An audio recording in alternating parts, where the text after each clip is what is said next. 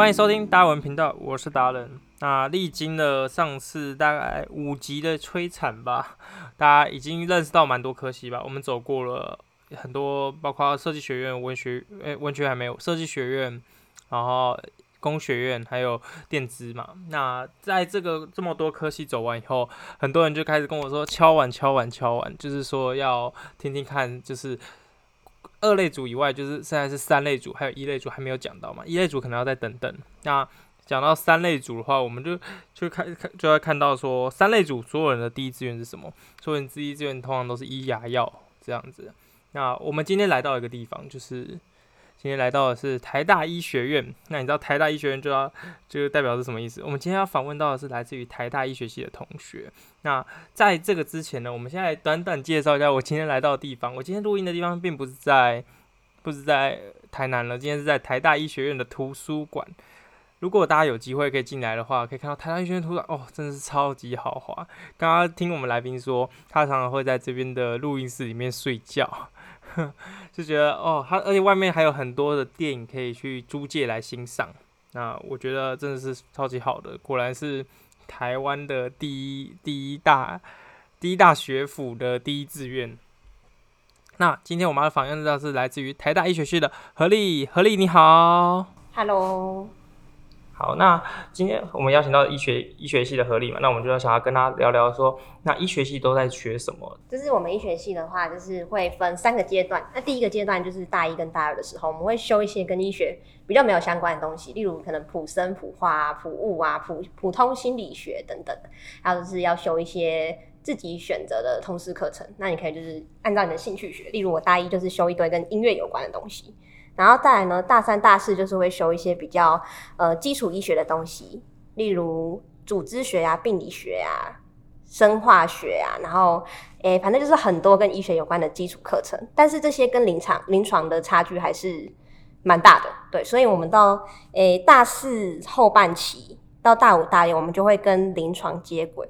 就是大四的话，我们会花一年的时间，先学一些临床、内科、外科等等相关的知识，然后大五、大六就会进医院实习。嗯，那那我蛮好奇，就是因为大家都知道，就是医学系的课程其实非常的严格。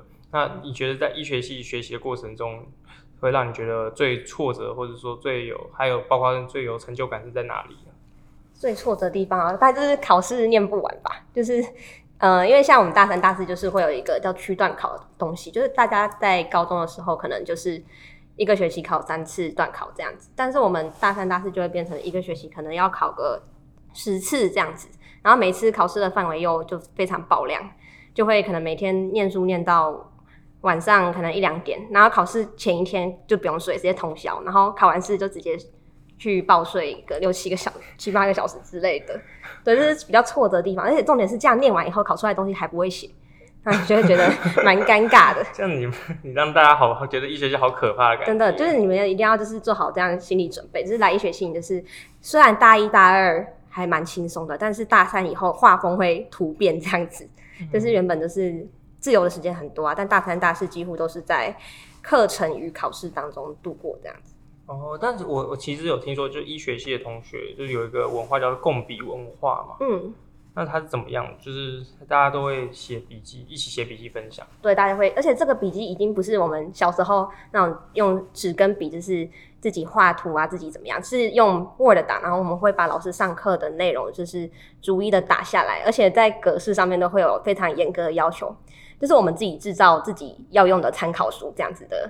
view，而且我们会有一个严密的排班制度，就是呃这堂课会有两个写手一定要到场，然后写手写完以后呢，还要给排好的审查，审查完以后，然后再有人负责输出装订，就是一个还蛮密切的分工啦，像一个出版社一样，就是一个和泰酱料出版社的概念。对啊，我觉得，因为我我其实不止在不止你们一学期吧，是所有一学期都有这个文化哎、欸。对，其实蛮多都会有的。所以是你们系上进来，就是学长姐就跟你们讲，还是说是你们自就是传承下来而已，还是就老师规定要这样做？就老师绝对不乐见这个东西，因为他当然会希望说我们每个学生都去上课，好好上课，好好自己学习。共笔这些东西都是偷鸡摸狗，就是那种比较投机取巧的那种。呃，方法，但是呃，因为现在课堂太多了嘛，那呃，大家可能都会有自己时间利用的考量，所以也不一定会去上课。嗯、所以共笔就可以帮助我们，就算不去上课，也可以学到上课的知识这样子。呃，我朋友说他念一学期，他是翘课翘蛮凶的，就是反正他、啊、就是他写共笔那一节，他就不去了。那他真的是时间管理大师这样子。对，那可是你们老师不是自己念？如果念他是医生起家的话，就是他自己不是也应该也有共笔文化？为什么他还不乐见这件事情？嗯，其实有些老师还是会替比较替学生着想一点，所以他会说：“哎、欸，你们共笔写完，我可以帮你们看一下哪里有没有写错啊，这样子是比较好的老师。”那有些老师上课课程，他比较牵涉到一些病人的隐私，他可能就不希望我们呃去拿他的投影片或者是录他上课讲的东西。那这样的话，我们就比较难制作成共笔，因为共笔上说文字还是要附图的嘛，嗯，对啊，所以可能是基于这样的考量，就是怕会有一些版权啊，或者是病人隐私的问题。哦，是这个原因。对啊，而且也主要是上课的时候看到太少人，会有点心寒，所以还是希望大家都可以去上课这样子。就是医学系就比较苦口婆心一点，大家都比较鸡婆一点，就是医学系特质。就是多问一问，但是我觉得比较好有趣的是，我要分享，就是我前几天去做疑难体检。啊，前你们不是都会检查到一个精神科嘛？嗯，然后精神他就问我说：“哎、欸，你最近有什么压力吗？”压力，我就稍微跟他讲说：“嗯，我觉得最近好像就是毕业有点彷徨，压力有点大。嗯”他就跟我，他只跟我说：“加油。” 他是不是后面还有二十个病人要看？因为一男体检就一次几百个人所以他可能就是懒得管那么多了、哦。对，他只问我说：“你有没有看过精神科？”我说：“哦、呃，没有。”他说：“神经科没有。”他说：“哦，那好，那你有什么压力？”就这样子。对，然后他就改着，开始改着改着，改着。那会不会反而你有你有一个压力，你搞不好可以不用当兵这样子？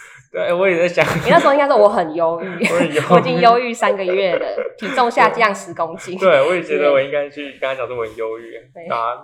我在想说，哎，不对吧？精神科就这么随便啊？没有，那是为了要筛检。那我觉得那可能是因为只是体检的关系啊。如果是真的进到诊疗间，还要认真一点。而且主要还是就医记录啦，不然你这样子现场突然来一个，他也是措手不及啊。哦，对对对啊。对啊，因为那时候他也跟我说，那个那后来那个走的时候，我还听到他是精神科主任。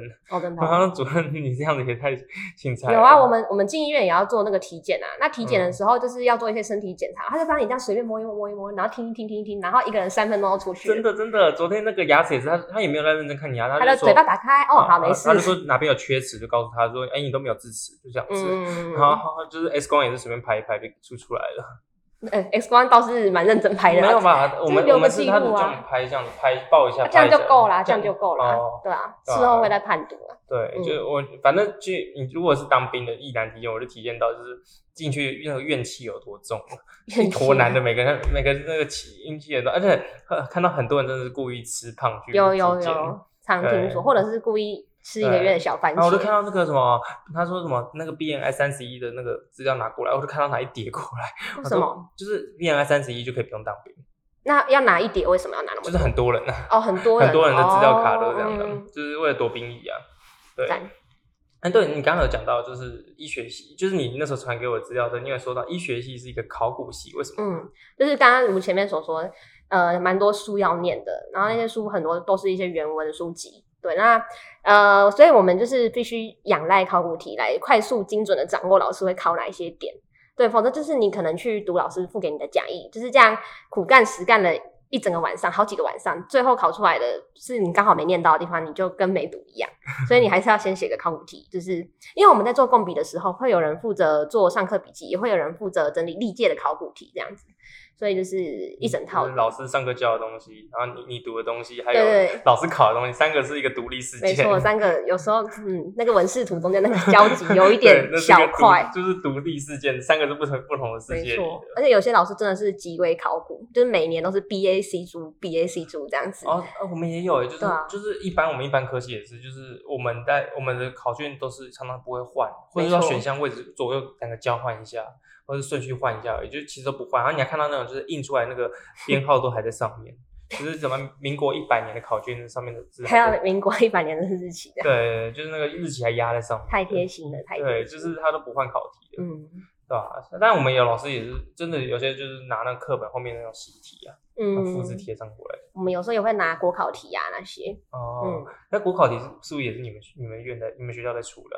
诶、欸，好像是会收集各各个教授、各个老师，他们会出一些题丢到题库里面，嗯，然后每年抽题出来考，所以也不是全部都是我们学校的老师。哦，因为我们前面几集有一个遇到一个测量系的同学，嗯，他有说他们也是一个考那个就是测量师的执照，就是、嗯、就是测量师执照。他说里面里面的考，因为测量师测量系最大的就是在成成功大学，那在成功大学里面的话，所以考据全部都成功大学出的，所以老师上课上课教的东西就告诉你说国考会怎么考，哦、然后你去考，他们他们考照率基本上是很高很高的，只要你去考，就一定会上。嗯的那种程度，其实我们医师国考的应届通过率也不低啊，大概至少都有九成以上。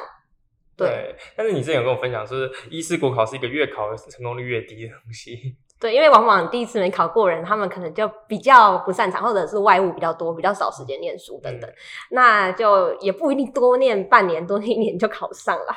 对啊。嗯就是好像其实全国的平均通过率是五成，但是应届的通过率会是九成，所以你就你们就大家可以换算一下那个比例，有多少的人是一考再考都没有考过的这样子。哦，因为我最近有遇到个朋友，他是读牙医系，他应届没考上，哦，然后他在每年奋斗的考国考。对啊，就其实蛮累的。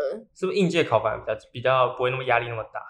当然，因为 你不会有那种跟学弟妹考试的那种，就是哦，我今年一定要考过，不然我明年就会又又再遇到一批新的学弟妹这种感觉。嗯，嗯对。哎、欸，不过话说，你觉得在医学系里面，是所有人都会去当医生吗？嗯，当然不见得。对，就是也是有学长可能医学系念一念，然后他就突然发，不是也不是突然啊，他就是后来 突然不是突然吗？应该我觉得哎，我好像没有很喜欢医学。多。其实蛮多人是这样的，然后有人有勇气离开，啊，有人可能就是就将就的念下去。那有些人可能就会转系去国外念书啊，等等，或者最后去药厂上班啊，或者是做研究啊，等等，嗯、创业呀、啊、都有这样子。因为其实我们之前有跟我一个朋友讨到讨讨论到，就是说医学系，因为医学系在台湾分数真的很高。就是你如果讲说，就是三类组最高的志愿吧，应该没有人会反对。嗯、那其实很多人是因为可能我今天分数到，我就去填这个医学系嘛。就一开始很多高中生其实自己心里应该没有想过说，哎、欸，我到底要读什么？好像大家都说医学好，所以就去读了。对，我觉得其实蛮也不少人是因为成绩到了，觉得没有不去念医学系太可惜了。就是毕竟他可能收入比较稳定啊，然后社会地位比较高等等。嗯、对，然后但是我觉得还是有蛮多人，他本来就很想要念医学系，但是就是。呃，应届没有考上的也是有这样子。对，就是还蛮多人是真的想念，嗯、就是真的对这个东西有兴趣，还是会有憧憬，就是例如帮助人啊等等。所以你遇到很多就是那种真的，其实他其实好像也没有对医学有兴趣，只是他就刚好分数太高了。嗯，我觉得很多倒是不至于啦。对，大概一层一两层，真的有一点比较不务正业的那种感觉，可能一层吧。哦所以他就可能就最后，如果他有勇气，就是选择休学啊，去做其他他想做的事情。嗯，或者是先大学随意玩，那就是他可能是呃想要得到那张医师执照，然后以后自己去开业，然后开业就是有钱嘛，有钱以后就可以去过自己想过的人生，嗯、也有可能是这样子。哦，就算是找到那个工作稳定的金源，对，稳定的金源，然后就完成他想做的梦想。嗯，对啊。呃因为那你觉得，那因为我们知道医学医学系里面就是学到东西，这前面你讲了这么多东西，那你觉得他需要什么样的能力最适合念医学系？嗯，什么样？一般人想到当医生的话，就是会想到要与人互动嘛。毕竟你每天都会看很多病人，然后想到就是要很会念书啊等等。但我觉得，其实医生有很多的很多个面向。例如，光内科跟外科的话，就差异很大嘛。内科可能就是呃比较少进手术室开刀等等，比较多时间是你可能要看书查书，就是要怎么治疗你的病人。那外科的话，可能就是你必须要很会缝一些线啊。切一些呃肿瘤等等，就是你手要很巧。那也有那种不用接触病人的医生，例如放射科啊、影像科那些、病理科那些。所以呢，嗯，你可能不用呃，因为你不喜欢跟人互动，那你可能就不考虑医生这条路啊。但是，呃，我觉得当医生的话，其实大家都还是会有一个认真的心态吧，就是你要呃对病患负责嘛，对自己负责，就是大家都比较认真一点。对，然后嗯，还有就是要在体制内工作啦，因为呃，你进到医院里面，体制内是什么意思？就是呃，你也不是今天你想要怎么问病人就怎么问，就是你还是该问的要问到，例如有没有，有个 SOP 要有一个 SOP 要走，因为例如问病人的过敏史等等啊，假如你没有问到，没有记到，那他最后呃，明明曾经有因为什么东西过敏，然后你没记到，他又用了那个东西又过敏，那你可能就有麻烦这样子。嗯，对，然后，嗯、呃、嗯、呃，当医生也是一个比较在医院里面工作，时间方面的话，你也是比较死一点，就是早上八点到下午五点嘛，而且，嗯、呃，超时的几率还蛮多的。就是你当天可能病患一多，那你可能接不完，你可能就会延后下班时间，体力也要很好，就相对那个自由度来讲比较低一点。嗯，对，所以它其实算是一个可以说是重复性很高的工作嘛，就是每天在做的事情其实很类似。嗯应该说每天的时间安排重复性很高，但是你接到的考验、接到的病人，他真的是每个病人都不一样，就可能同样都是肚子痛，但肚子痛的原因都不一样嘛。那你就是处理的方式就会很不一样，嗯、所以其实挑战性也是蛮高的。重复的部分顶多就是一些行政作业跟上班时间，这比较重复。嗯，不过我觉得刚刚你有讲到，就是你说要照一个体制走嘛。嗯，那其实我其实之前我们在看，就是之前有个 YouTube 叫凯科剧场，你不知道你听过吗？嗯，没有哎、欸，就它里面有讲到说，就目前糖尿病的治疗方式啊，就是台湾是目前照着美国有一个一套治疗方式，嗯、就照着那个治疗方式去走。哦，但是但是有些其实一下偏方疗法，可能像是什么，有人说提到过生酮饮食可以治疗糖尿病的这种这种概念，但是他说台湾医生不敢随便去对这个去去进行，就是因为如果你不照体制走的话，未来医师纠纷你必须要承担很大。对啊，就是呃，一般来说都会有一个。有点 guideline 的东西，就是你要照着那个规则去走，就是那那些规则不是人定出来，是做研究研究出来的，怎么样才会对病人的生存，就是存活率有最好的帮助，这样子。嗯，对。嗯、那嗯、呃，就是你原则上照着那个走的话，到时候病人真的出事的话，你是有有凭有据的这样子。嗯、但假如你今天自己突发奇想一个新的治疗方式，那最后病人也出事了，那你可能在法院上就比较。站不住脚这样子哦，所以就因为我知道医生最怕就是碰到医疗纠纷，嗯哼，对吧？因为就是医疗纠纷对你来说就是很像开开刀，假设不小心失误了，啊，就遇到医疗纠纷就会就会很很旷日费时。对啊，很耗费时间。可能你住院医师当住院医师的时候被告，告主治医师都还没有结案这样子啊，真的有这么这么久？就其实其实这都是有发生过的这样子，嗯、然后对对你来说真的打击很大，毕竟可能病患车祸进来。然后你没有把它治好，最后被告的是你，就是你反而还罚的比就是撞到病人的那个人还要多钱，或者是多行者的话，就是你会作何感想？你是救他的人，啊，你本来是很想要救活他，可是你已经尽你能力了，啊。而且他是别人开车撞他，他才会变成这样。我只是我做了我该做的，但是病人还是没有好起来。嗯，对啊，就是你是抱着一个帮助的心态，嗯，就最后反而就是陷入了那个。反而你被告了，对，反而被告，就觉得有点退心。对啊，因为你是其实你是真的想要去救活他，但是你尽你能力，但没有办法，就是事与愿违了。嗯嗯，那我们讲到一个，就是讲到一个，就是我们这个节目啊，大家最在乎的东西，就是就是你做这个职业未来的薪水怎么样？嗯，未来薪水的话，嗯，我目前就是有稍微研究一下，我们毕业以后六年念完毕业以后会当部分科住院医师，两年叫 PGY。那 PGY 的话，每一间医院的行情不一样啦。那像我们就呃有六万到十万不等这样子，哦，六万到十万每个月。那嗯、呃，还会有一些可能奖金啊等等的。那还有一些年终啊，嗯、可能应该呃九十到一百出头应该是可以啦，一年这样子。就是跟那个上一节的电那个工程师差不多，真的，就是就是一个是二类的头头，一个是三类的头头，三类的头头，就是对刚。毕业刚出社会，可是 PGY 我记得是一个非常累的过程吧？嗯，其实真的越来越。工作时数其实很高哎。对啊，一个月会呃，除了每天八点到五点要上班以外，就是还会有需要值班。那值班的话，就是五点过后到隔天早上八点，你这都是随时待命的一个状态，这样子。嗯，时常就是电话来了就赶快。对，就如果病人半半夜如果突然就是氧气状态不好的人，你就要被扣起来去赶快处理这样子。对，那那那过完这个过程之后嘞？过完这个过程，PGY 过完就是换住院医生、住院医师、嗯、啊，就然后这个 R 的训练过程就不像 PGY 那么固定两年这样子，看你是待在哪一科，有些比较困难的科可能要训练个六七八年，嗯、你才有办法从住院医师毕业，然后去当总医师，然后总医师当完当主治医师这样子。嗯、那有些可能比较其他科，那可能训练个三四年，你就可以。从住住院医师毕业去当总医师，然后继续后面的。不过我们都有提到一个，就是你想要科这件事情啊，就因为很多人都认为说，好像一进来一学期就会开始想要选什么科。对对对。那其实你之前有跟我讲过，选科其实并不是在你学习过程中选的。嗯，其实就是你要你不分科住院医师 PGY 的时候也还没有选科，你真的要。选科的时候是要到住院医师的时候才会先选一个大科，例如你要选内科，还是你要选外科、妇产科这样。所以还不会选到什么什么直肠外科啊，对对对，什么胃肠肝胆科都还不会选到。那个是要等到最后你呃住院医师当完，然后总医师当完以后，就是考一个专科医师考试以后，你才会就是成为可能心脏外科医师这样子。呃，对。所以就不要下次可能过年亲朋好友有念医学系的，你就问他，哎、欸，你选什么科什么的，他可能会有点尴尬。一句话惹怒医学系的朋友。没错，你选哪一科啊？你要不要选牙科啊什么的？牙科，牙科应该完全不跟这个没有关系。就是要念牙医系才能。就是各位如果有志于当牙医、牙医的话，要去念牙医系。对，就是听说牙医系比较好赚。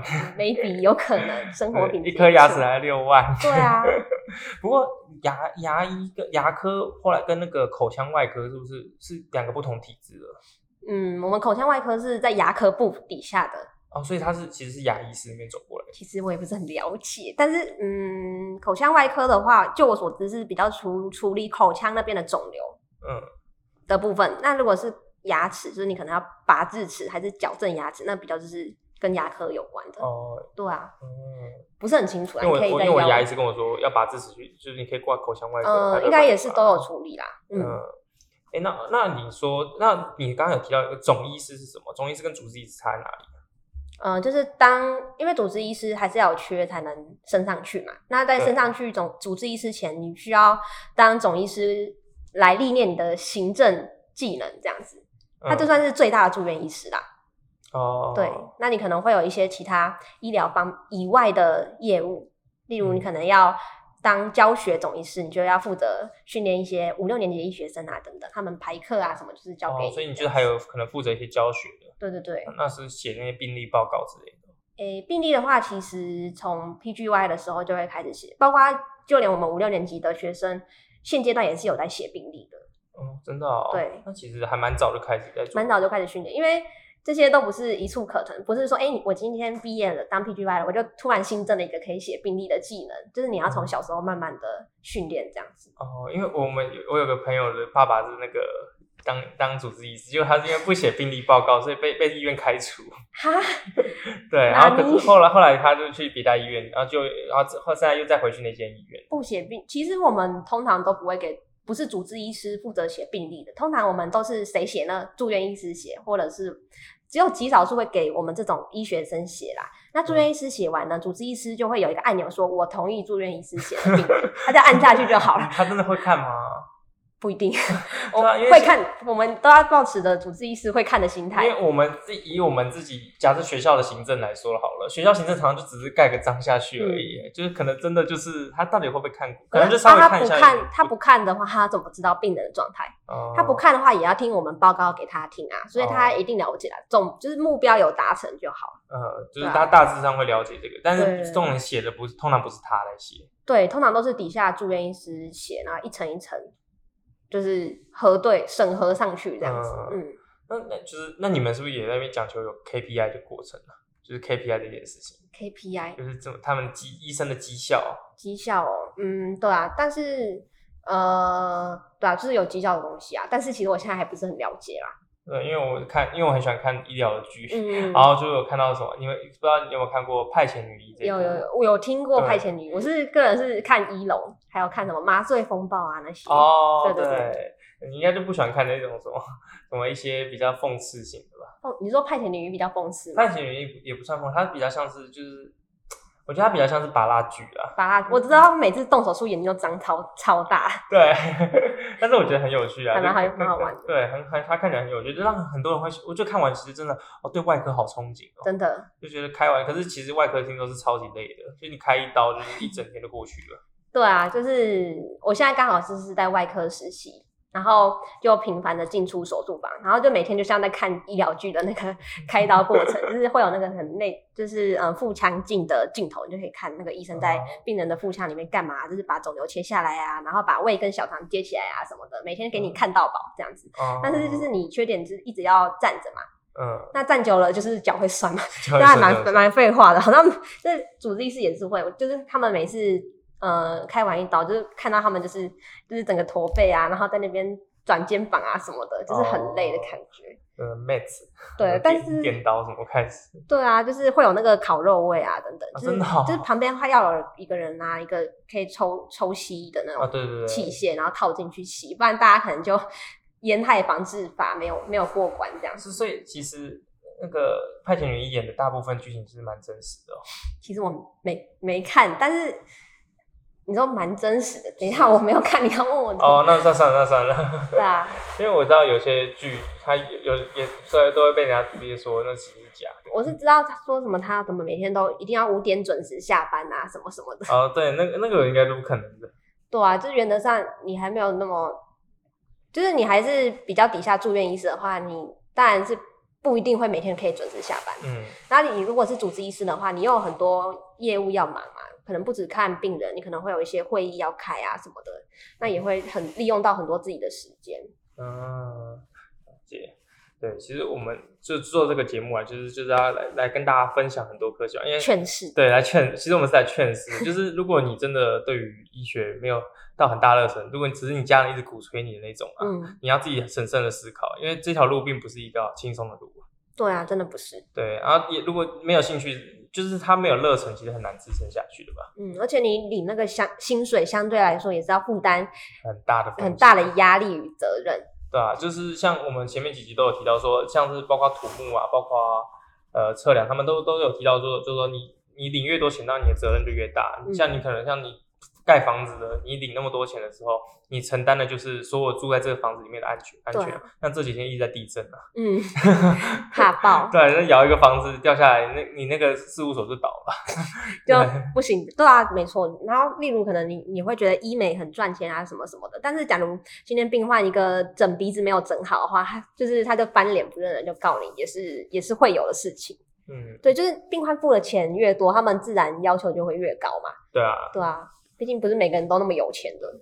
对，那不过如果但是说到这个啊，就是如果说你真的很有兴趣，当然去重考，当然也是很值得的。对啊，就是因为很多人重考就是为了医学医牙药嘛。嗯。对，但是如果是你真的有兴趣，就是为了去重考，很值得。但如果你没兴趣的话，你就真的可以考虑走其他的。那其实我们今天是三类组的第一集。嗯、对，其实我们之后会接到很多到三类组的，包括我自己是。比较是普通普通生物学类的，嗯哼啊，我我们这在做就跟他们很不一样，你们就研究很多人体的一些疾病啊那些的，嗯，疾病药物那些，还有生理那些问题，嗯，还有病病症啊病那些，但是我们不一样，我们是，我们像我们其实是在讲到所有的生物，像包括我们会讨论微生物的，像我每天就是在做，跟你们不一样嘛，就是我们每天都是在养一堆菌。养菌，然后接下来就是去分析这些，帮叫菌帮我们像像你们之前有听过胰岛素那种生产，有有有，对，我们就产出这很多蛋白质，嗯，然后接下来拿去拿去做研究的这种，嗯哼，对啊，就是像我之前跟我另外一个医学界的朋友在讨论到这个时候，他就说他们我们学的完全方向不一样，嗯，对啊，你们就你们是比较基础，就你们是基石，对，这样子，然后我们是把它拿来就是可能用在人身上，对啊，对，就是你们是你们就是应用者。然后我们是可能是算发明者，对对对对，就是像包括现在最红的就是 CRISPR-Cas，嗯嗯嗯，对，当初也是从非常基础的东西开始研究。那你们也你们觉得不要觉得这个很很很 low 哦，就是这个是还蛮重要的哦，很重要的是，对，我要强调，因为我们之后会会有一集来讲生科系哦，原来在铺梗的，对我们我们诶，你们就是很多人因为听到就是。因为今天刚好找到台大医学系，就是最高的，跟我们最被骂最凶的。没有没有没有。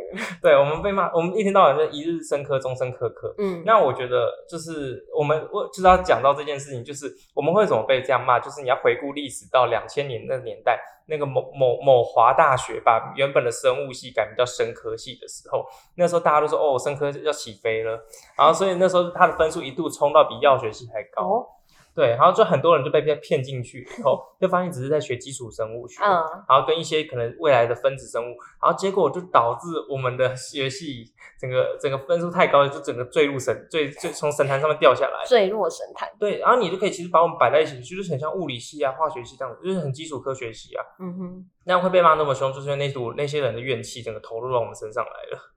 对，所以就是那个 slogan“ 一日生科，终身科科”就有沿用到现在。对，就是所以你们常常很多高中生都听到说啊，读生科没有用之类的。但是我觉得就是一，还是。如果你喜欢研究的，当然我觉得很实在啊，嗯、就是你喜欢做研究，就是培育科学家。你化学系不是也在研究啊？只是因为看过台湾有一些化工产业，所以会很适合他们去啊。嗯好，但我们回到这边来，就是我们刚刚聊到了那么多医学系，那我们来聊聊，就是因为今天刚好邀请到是台湾大学的嘛，那我们是成功大学的，嗯，我们两个就是刚好就是并称台湾前两个综合大学，嗯，对，那你可以说说看，就台大的特色是怎么样吗？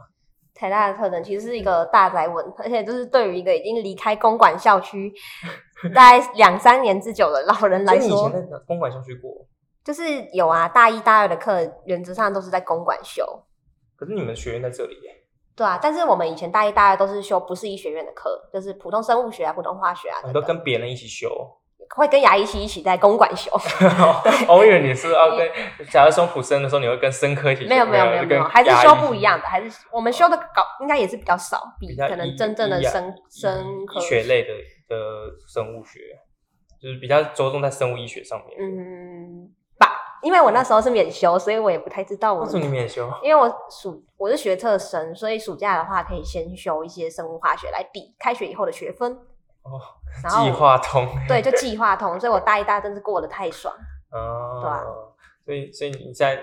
所以其实你对公馆其实也没有很熟了，没有没有到很熟，但是就是真的是科系很多啦，就是你可能呃大一大二宿舍住在公馆的时候，你的室友都是很多元啊，嗯、你可能可以接触到一些文学院啊、一些法学院啊、社科学院啊等等的同学，就很有趣。对，真的这就是读综合大学的好处，嗯、就你可以接触到很多学院。但是因为，但是我们就是我们也是，因为我们也是综合大学，所以其实像我们是所有科系都会接触到，嗯，大杂烩在这边呢。对啊，我觉得很棒哎。对啊，我觉得像有时候你就会遇到，就觉得说，哇塞，为什么为什么就是可能法律系他们的逻辑是这样子的？对，就是你也不不这不是批评他们逻辑有问题，好，这是说他们怎么想想法跟你不一样。就是像我觉得啊，我以前跟设设一些一些设计课的课程，嗯，那我觉得他们讨论方式很特别哦。他们讨论方式是啊，他们就是比较自由派的。他们不会像是，他们不会列点去讨论事情。哦、他们像假设一个报告，他们是会摆很多图片，先给你很多故事开始，嗯，他接下来才讲说他们的的重点跟结论是什么。我觉得这样还蛮浪漫的，对个人也是。比较喜欢这样的讨论，可惜在医学的讨论都还蛮一板一眼的。对，因为像我们一般的科学上面讨论，就是你要先有 introduction，嗯，然后接下来你要讲到你的方法，对，然后接下来你要讲到你的结果，然后就睡着了。对，就是没有人听得下去，好吧？听完 introduction 就差不多了。对啊，就除非是一些比较科普一点的演讲。对，像其实我跟何丽认识是在我们在中研院认识的，暑期那个是。我们在做生医所，你 忘记对不对？我刚想说，哎，叫什么 生医所啦？嗯，对，就是我们其实就是像他们也会去一些地方实习看看，嗯，对啊，就是做一些基础研究，就是累积自己的履历，然后看看自己对于实验的热忱在哪里，这样子，对啊，我觉得就是蛮蛮适合，就是去大家可以去多接触看看。我蛮鼓励，像我有时候一直鼓励我大一大二的学弟妹，就是你多去一些研究机构试试看，对，多看看。用去研究机构，我觉得去那边就让我最容易认识到说你未来职业会怎么样，因为其他很像是步入职场的感觉，嗯，对、啊？就是包括中研院，还有包括一些药厂去实习看看，你就会知道你到底喜不喜欢这个这个领域，不喜欢不喜欢赶快走，对对，因为我觉得就是你的青春不要浪费，青春不留白，对啊。但是我觉得就是如果今天你是高中生的话，你听到这一段的时候，你觉得。不知道未来干嘛的话，其实我觉得你先进来学校也没有关系啦，因为像我们综合大学是转系超容易的。嗯，对对对，你只要分数到就可以转。转系也可以啊，转学也可以啊，其实都都有各种管道啦。像我们也有一个同学是休学出去世界看看也可以啊。对啊，也是有。对啊，休他休学去当兵，然后当完以后就觉得哦，念书真的蛮快乐的。哦，真的。他说，他说当兵真的很浪费生命。当兵他当多久啊？没有，就是四个月。四个月哦，那他说当兵真的浪费生命。还好没有浪费太多时间。对他，因为当兵其实最麻烦就是说你要等当兵，嗯，就是你不知道等到什么。他们说他他之前跟我分享过一个经验，就是他说长官命令他去除草，就是真的国军最大的敌人就是草。草。对，杂草是国军最大的。那为什么要种草？就不要种。没有，就是那一般的操场那种草。那就不要在操场种草的，不然他们用人工草皮嘛。对啊，就是很荒谬。然后他说长官命令他去除草，就他有一次不然除太快，他长官回去骂他说：“你为什么除草除这么快？”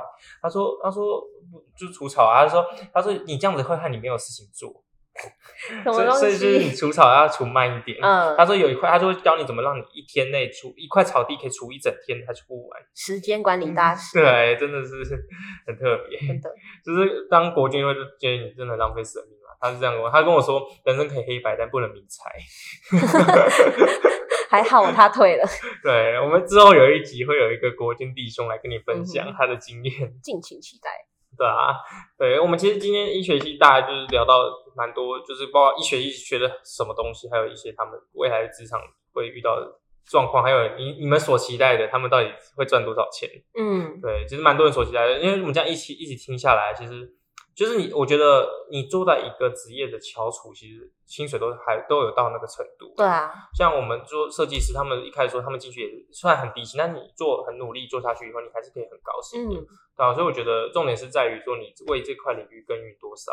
对啊，对啊，看你的能力如何，还有就是嗯，可能看你待在哪边吧，自己开业或者是在医院里工作，那薪水可能都不太一样。开业是不是赚赚比较多？对啊，就是那个上限比较高，风险比较大吧。就是你的风险，看你选选择的病人啊，也是有可能吧，我不知道哎、欸。我上次没有听到有诊所，我家附近诊所都开的好好的。对啊，我家附近也是那种，哎、欸，诊所很多人哎、欸，尤尤其那种耳鼻喉科吧。来下一位，对，也是有那种声音很不好，可是就屹立不了不摇的那种。对啊，他到他是怎么做的？我不知道。哎、欸，不过话说回来，我们最后来聊一个小东西，就是你对于健保的看法。健保的看法，你觉得太太敏感的话题了？诶、欸，不是，就是嗯，健保的就是像之前有讲的什么医材啊那些的，就是健保，我觉得真的是一个好东西啊，因为不会像美国一样，就是你可能生一个病就破产这样子。对对对，对，因为呃，其实医疗是一个很花钱的事情，就是大家可能生在台湾没有这个感觉，但其实就是对，很非常珍贵这样。如果嗯，但是健保的话，也会让医生来说，相对有时候会比较防卫医疗一点，或者是考量到，就是呃，做一件事情的那个 CP 值，那可能就会选择一些比较呃省时，然后相对来说点数比较高的医疗行为。哦，是这样子哦。对，就是例如可能可能一个肿瘤长在一个肝的某一块很难切的地方，那那个医生。就是我们切肝呢，它是切一块算几点的，对，那 就是切切一个区域会有固定的健保给付。那它今天长在一个很难切的地方，它要花十六个小时才能切一块肝，那它不如就把更就是它不如一次切大块一点的肝，然后只要花两个小时就可以切完，那它获得健保点数还比较多。这样就是呃，同一呃，反正我觉得也讲的有点复杂啦。呃，就是他可能会选择对于他鉴宝点数上比较有利的方式去，没错，这就很像那种就是怎么讲，就是像科学上也会有，就是他们发期刊啊之类，也是会选择就是点数比较比较，就是为了冲那个点数吧。我觉得只要有业绩的东西，就会有就会有一些为了利益而选择吧。嗯哼，就是我觉得这不可避免啊。然后也会就是觉得，呃，就是有做做的做的多，但是拿的少。就是会有这种不平衡，多少可能会有啦，但是我相信，就是大部分的医生还是抱持的为病患好的那个心态，嗯，对，只是多少偶尔就是会有一点心寒这样子，哦，是这样子，对，但是我觉得健保还是不可或缺啦，就是让大家可以就是用少少钱，然后获得优良的医疗医疗品质，只是不知道它还可以撑多久这样子，还是用国家力量来撑它的，对啊，就。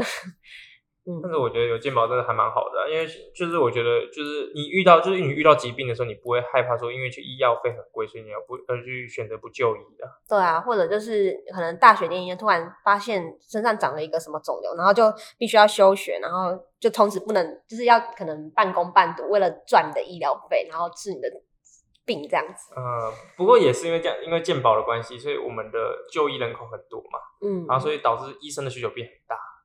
嗯，我觉得这应该是有一定的正相关吧。正相关，就就是因为我们需要需要很多，很多人会来就医的，所以就很多的医生会需要被需要。嗯，对啊。但是我觉得以台北市来说，这些还好吧。但是如果你真的，其实我觉得到一些偏乡地方，你就会发现说那边医疗资源真的很不够。对啊，像我之前有去过台南的偏乡的时候，发现说他可能一个一整个区域只有一个医生。嗯，对，其实那那其实就会让他们医疗资源就很不足吧。对啊，就是例如就花东地区的话，可能住在离医院超过一个小时以上车程的人数大概可能五成，那台北的话可能近九成的人都住在距离医院开车一个小时以内的那个距离，那就很有差。例如你今天在路上出一个车祸什么的。然后你必须要在黄金的一个小时内赶到医院，那那个存活率就会差很多。嗯，对啊，就目前还需要再改善的部分。对，就是公费生。对，但公费生真的是好像制度来说不是很完善，就是有点生死掌握在他人手上的感觉。就是他们制度说改说就改，就是他要你多还一个几年，你就必须要多还个几年。而且听说你违约其实罚款很重，而且你的医师执照会被没收。啊，真的啊？对啊。那其实就是你，就是就是你完全是掌握在别人手中，嗯，就是蛮蛮嗯蛮不 OK 的，对，对，就是我们也是可能有同学啊，他呃是公费生考进来的，那他会选择重考，隔年就是去念呃自费的医学系这样子，哦，对，就是宁愿办学贷也不要也不要念公费，对，而且他他念公费不是因为经济的问题啊，有些就是。因为那时候那年分数不够到自费的哦，所以就选择公费。对啊，其实学贷还不错啊，就是现在比较少人会因为钱的问题去念公费生，大部分都是因为分数不到的问题哦。嗯、不然学贷其实很优惠啊，就是他那个利息什么都我也觉得啊，就蛮好像蛮低的，因为我自己也是办学贷，对啊，对啊，我觉得就是学贷就是还蛮方便的，嗯。尤其是医生收入蛮稳定的，啊，你要还应该不怕还不出来。如果你认认认认真真当一个医生的话，对啊，对，嗯，好了，我们今天的集数的时间差不多就到这边了。那我们就是如果有更多想要问，就是关于医学系的东西，可以在底下留言给我们。那如果合理看到，就会去。可能他可能会去回告诉我们，然 后我们再再回复给你，或者他会在底下默默的留言下来，也说不定。好，那如果说我们这这一集呢，预计是在十一月的哦十三号，十三号我会在所有的 Podcast 平台，包括 Spotify、Apple Podcast、Google Podcast 还有 KKBox Podcast 都会同步上线。那就在晚上六点的时候准时上线，那大家可以去聆听看看。然后如果有任何想法，可以在 Apple Podcast 呢底下撰写评论，然后给我们五星评价。然后呢，我们 Instagram 跟 Facebook 底下也可以留言，然后我们会不定期的准准备抽奖活动之类的。像我们诶明天诶不是不是明天啊，我突然讲出，现在我们现在录影时间是十一月的六号，那明天就十一月七号，我们会抽出上上礼拜的马德莲，那我就欢迎大家一起来共襄盛举。然后这个呢，在十一月十三号的六点半也会在 YouTube 首播，那大家都可以去听听看，有什么任何想法都欢迎在底下留言给我们。那我们今天这集就到这边结束，拜拜，拜拜。